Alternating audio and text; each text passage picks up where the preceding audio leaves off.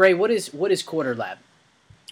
Quarter Lab is a consultancy and a specialized YouTube network. So I work with content creators to help them build programming strategies, um, use best practices to make sure that their content's being discovered by as many people as possible, uh, and generally just amass wider audiences and earn more money on YouTube and off of YouTube as well. And I also work with larger media companies and IP holders to make sure that they are monetizing their content as effectively as possible on YouTube, which can be pretty complex with Content ID, and also make sure that they're also developing off platform strategies to help expand beyond YouTube.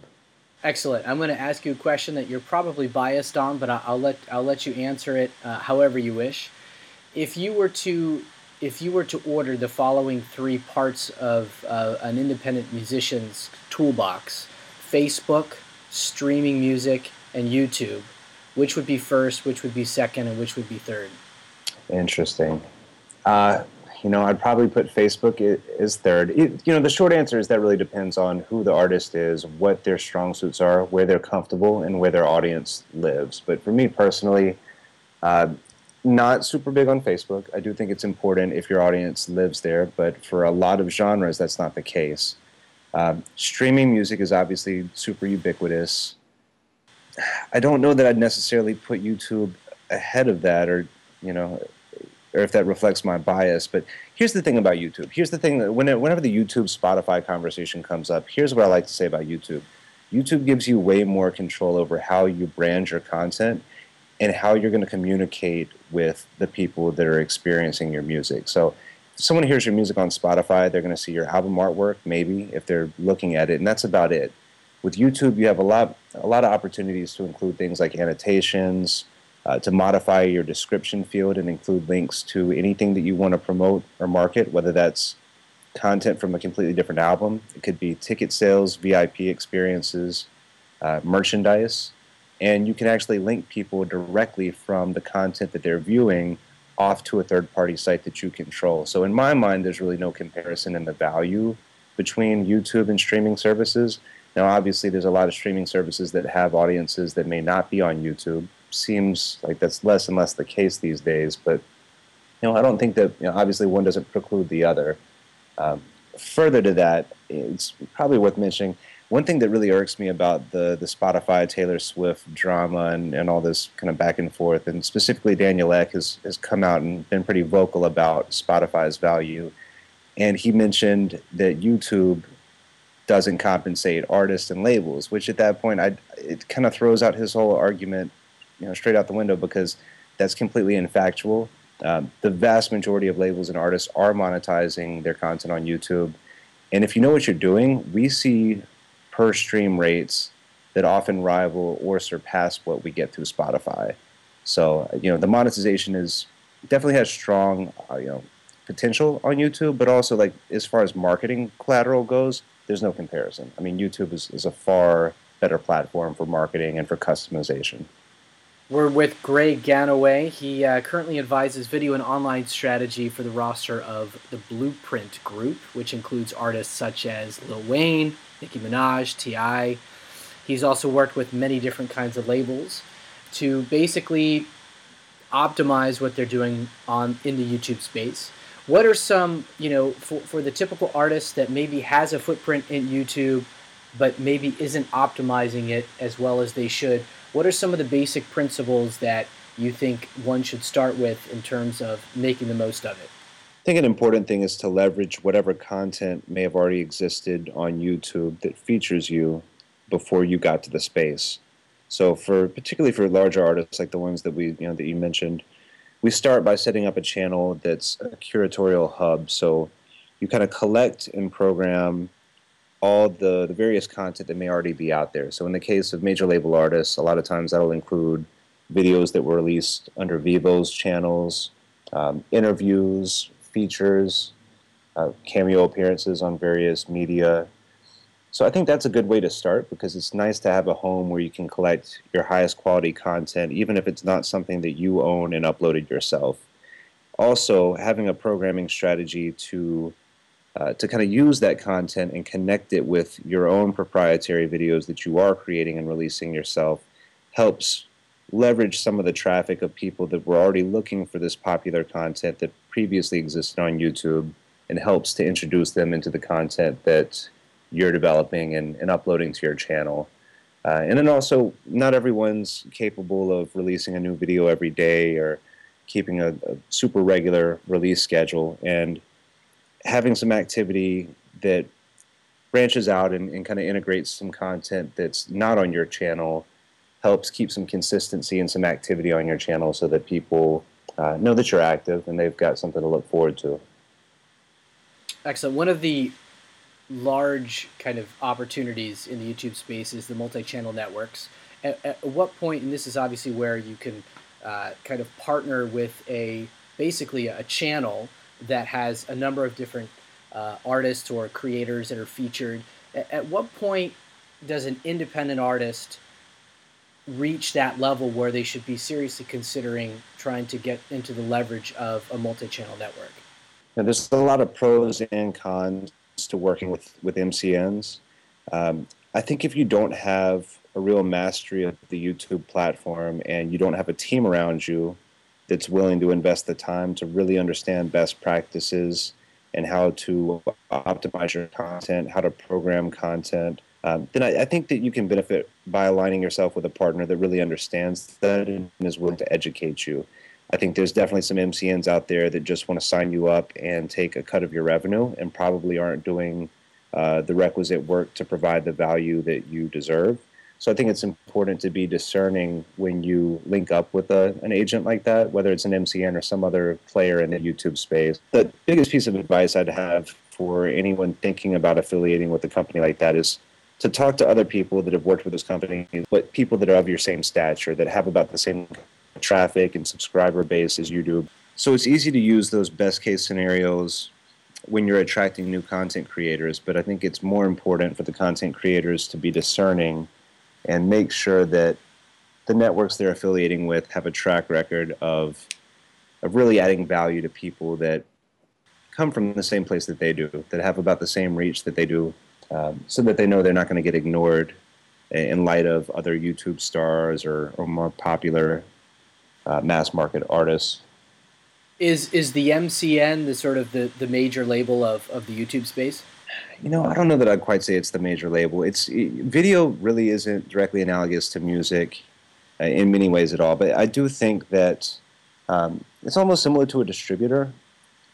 Um, it's just more complicated because, you know, in the case of your, if you make a, an album and you're trying to distribute it to iTunes, Spotify, um, what goes on in the distribution front really doesn't influence the creation of the art, right? You make your music, and you don't really need to be an expert on distribution.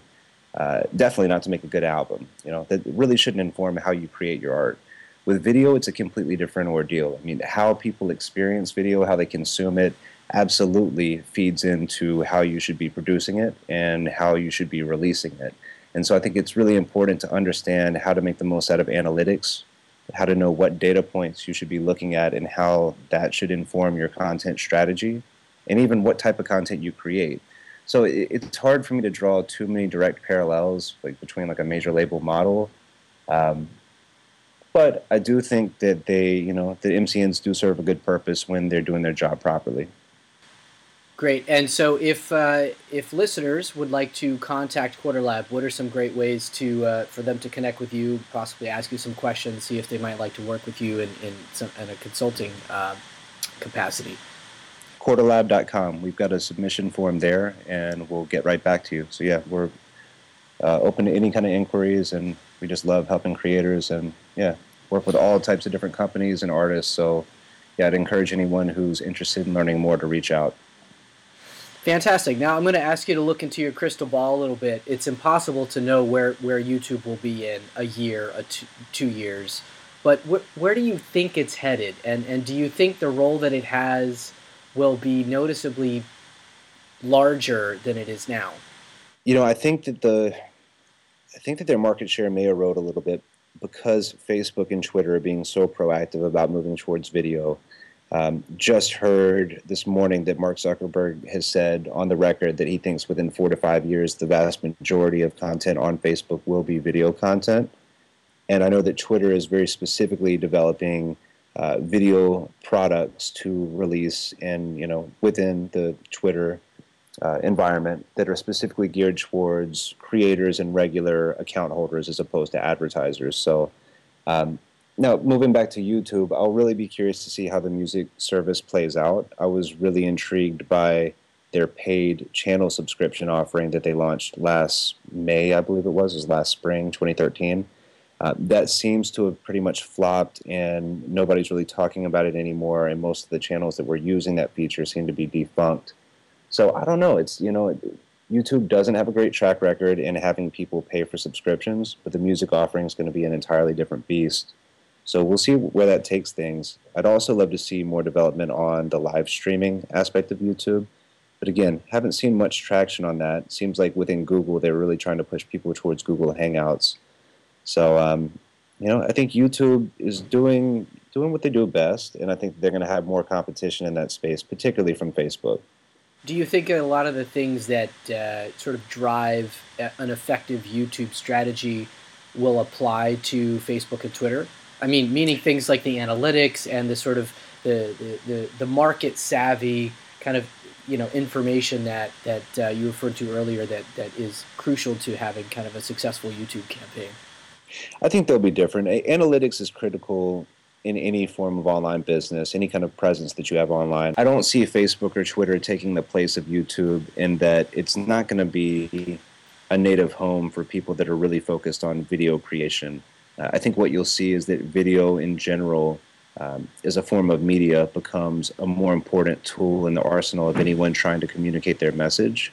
But I do think that Facebook and Twitter are going to be um, more inclined towards bite sized snippets of content that resonate with large groups of people uh, and make them want to share it. Whereas YouTube, I think, is more. Um, almost more of a replacement for television for a lot of people. There are a lot of differences, but in general, there's a lot of reference to the like TV uh, audience and like TV type of content. And I don't really see Facebook or Twitter becoming a legitimate home for that type of content. You've got you've got a great uh, background. You, were business development at CD Baby for uh, between 2003 and 2009, which was really a huge growth period for CD Baby. So you obviously know the independent space very well, uh, and then you obviously work with some of the largest uh, YouTube artists in the world. So what is the difference between a successful indie campaign and a successful kind of major, you know, major label campaign? You know, how, how would you sort of say that the, those those strategies might be different for an independent musician? Yeah, actually, I think a lot more similarities than there are differences. Um, the real difference with major label artists or, or, people with a huge profile is that they don't have to work as hard. I mean, pretty much anything that features a name that's known on a on a mass scale is going to get a lot of views. Uh, I think as an independent artist, you need to be a lot more mindful about how to tell your story, about how to highlight and showcase your best content, and use that to kind of tease people into a deeper look into your career. Um, so yeah, I, I, think that there are a lot of similarities in terms of being consistent with how frequently you release videos, making sure that you actually appear in the videos and that you're personable and that you're trying to develop and foster some kind of relationship between you and your audience. Um, but I think that, that independent artists that are looking to be discovered need to be a bit more mindful about the type of content that they produce in order to really increase their reach and uh, and learn how to to amass more subscribers and, and gain a meaningful audience. So with Quarter Lab, are you working exclusively now with the larger artists, or uh, are you open to getting submissions from independent artists as well? We work with all sorts of artists and companies.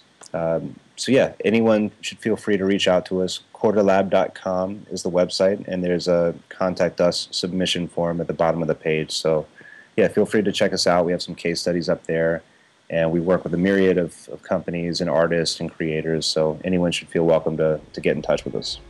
Excellent. Great. Thanks for your time, man. Thanks so much. Talk to you soon.